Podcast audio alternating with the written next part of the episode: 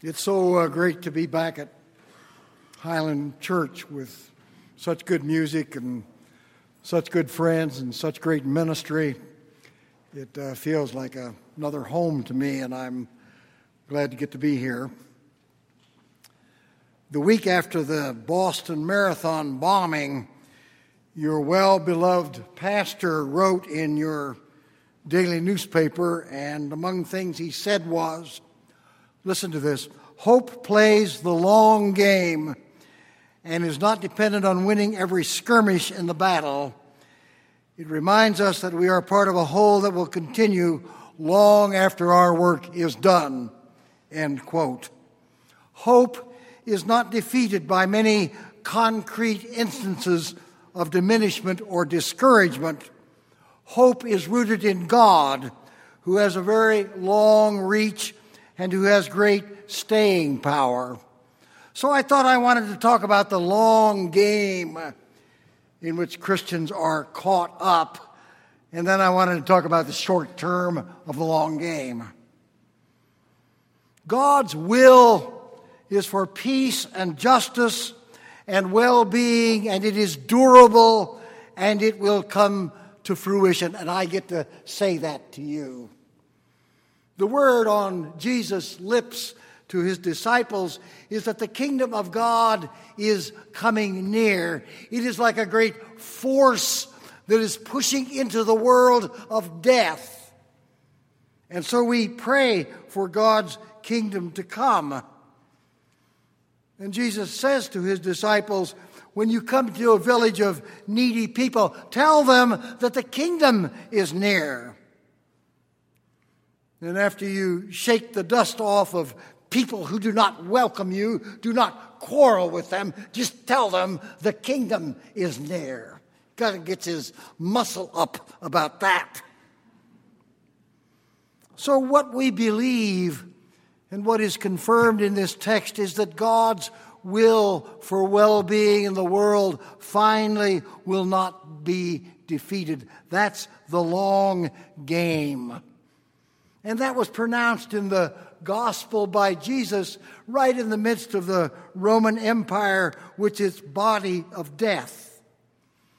And at the end, when the disciples have come back from their mission and they are so jubilant with their success, and they say to Jesus, you know, this stuff all works. We really did have that kind of authority. Thank you, Jesus. And he says to them, well, I'm not surprised that it worked. But do not rejoice in that. Rejoice that your names are written in heaven. This does not mean that God is making a list and checking it twice. What it means is that God has a roster of God's best friends who share God's passion, and God in the long run cherishes those who do God's work in the world. And in the epistle reading, after Paul goes on and on, as he always does, he announces to them that the new creation is everything. They were having a dispute about circumcision and uncircumcision, and they thought it was a very big quarrel and a very important issue. And he said, don't quibble. Don't quibble about such churchy little questions as that, because it doesn't matter. So don't sweat the little stuff. But then he says that the new creation is everything. So I thought this was an incredible collage of phrases about the long game, that the kingdom of God is near, that your names are written in heaven, that the new creation is everything. These texts do not tell us how or when that will all happen, but it is very sure, even though it is beyond all of our explanatory categories. I thought this deep conviction was so well voiced in the film you may have seen, The Best Exotic Marigold Hotel. It is about this story of this really bad hotel in India that is in shambles and nothing works, but the perky little manager is sure that it will all work out. And his mantra is that in the end, it will all be well, and if it is not well, it is not the end yet. We believe that in the end it will all be well. And so the long game is that God's will for compassion and mercy and justice and forgiveness, it will all work out. But then I thought, well, if it's all going to work out, what are we supposed to do in the meantime? And if you look at these texts, you can tell that in the short term, these huge indicatives turn out to be imperatives for the people of God. We have lost many skirmishes lately, to use Joel's language, skirmishes with bombs and brokenness and hurt and violation and alienation and disappointment of a thousand kinds. So how shall we live in hope in light of so many of these skirmishes that have not turned out very well? And I believe that these texts of gospel and epistle provide us for some short-term mandates about that. It is terribly important that Jesus sent his disciples. He sent them out to be in towns and villages that were out of sync with God's will. So he reminds his disciples that we are not to accept anxiety and fear and greed and hate as a normal state of affairs, but rather we are sent by God to be in those places to commit transformative, specific, concrete acts of hope. So evangelical hope is not a ground for passive waiting for the long game. Evangelical hope is a ground for action in the short term. Did you notice that the, what's amazing about these texts, every time you hear them, you hear something else. Did you hear Joel read so carefully, I send you out as lambs among wolves? It is a very dangerous business to be a part of Jesus' company. So he says, travel light, don't take too much stuff, and go and bring peace by your very presence. Be a peaceable presence. And then he says most tersely, cure the sick. It's an astonishing mandate to the followers of Jesus. Jesus doesn't make any provision for health insurance or health care policy or how this is always to be done.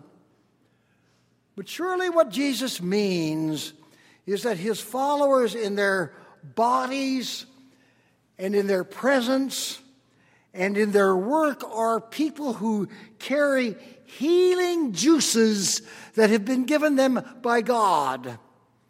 Joe was telling me between services about data that now shows that people who are connected to healthy church bodies are people who stay healthy longer because the juices of the gospel are healing juices.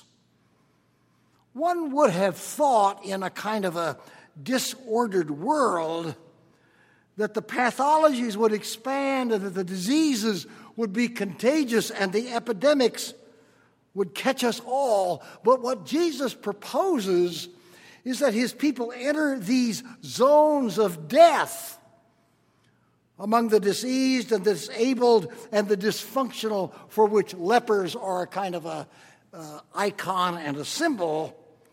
Enter into those zones of death and there make new.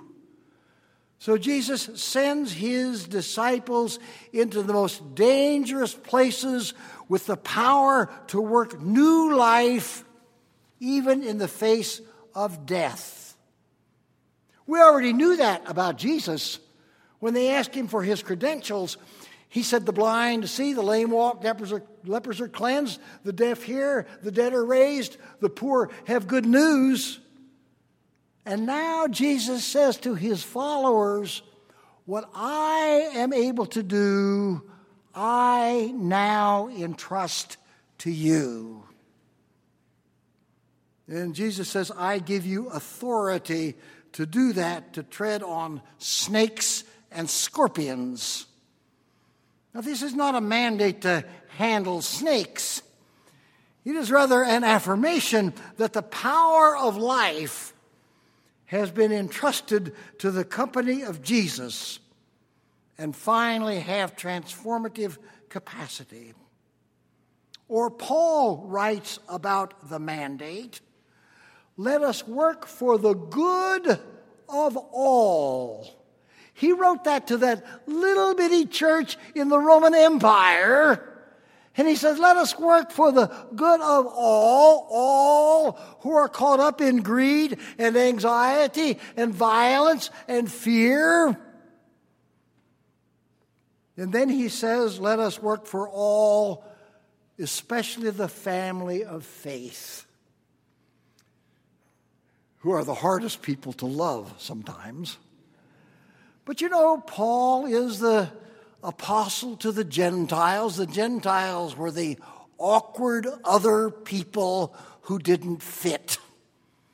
And Paul understands the long game of the gospel that we are to embrace the awkward others who do not fit easily into our way of life. And then Paul says, do not grow weary in doing what is right. We call that compassion fatigue. I had an old guy in my church come up to me once after I had done one of my presentations. He said, how long do we have to keep caring about poor people? Well, he wasn't a Baptist. And Paul says, work for the good of all. Care for the church, care for God's people, care for the church by prayer, by engagement, by generosity, care for the church where it is persecuted, care for the church where it is seduced, care for the church where it is compromised. Be good members of the body. Martin Luther King, as you know, famously said that the arc of history is long, and it is bent toward justice, and it is bent toward peace, and it is bent toward inclusiveness. This is the long game. But when we lose skirmishes, it feels otherwise. It feels like the arc of history is bent toward violence. It feels like the arc of history, when our infrastructure fails, is bent toward injustice. It feels in our collage of fear and hate as though the world is bent toward exclusion. But it is not so. It is not so because we know otherwise. We know that the kingdom of God is near. We know that our names are written in heaven. We know that the new creation is everything. So we invest in our little patch of work where God has put us, watching skirmishes come and go, but being in the short term engaged in the long game. So I played in my imagination a little bit about the long game and the short term. And what I judged is that we have always to keep working to keep those together. The long game of God is an indicative. And if we have only that, we just might sit and wait and watch for it to happen. But if we have only the short term, we have only imperatives, and then we become zealots and ideologues for what we think needs to be done. So the short term is a corrective to the long game because it calls us to action. And the long game is a correction of the short term because it reminds us that it's not our game, but it is the game of the gospel, So you may have noticed we were supposed to read the whole of Psalm thirty today, and we read some verses of it at the beginning of the of the service, and you may want to look at those verses sometime again, because at the end of the psalm, the speaker can say about his all of his trouble that he has submitted to God, that you have turned my weeping into dancing. You have turned my sad clothes into festival clothes. You have turned my life around to well-being. That's the long game. And the good news that I need to get to say to you is that we have been baptized as participants in the long game. So there they were in Galatia, in the Roman Empire. And here we are at Highland in the U S Empire.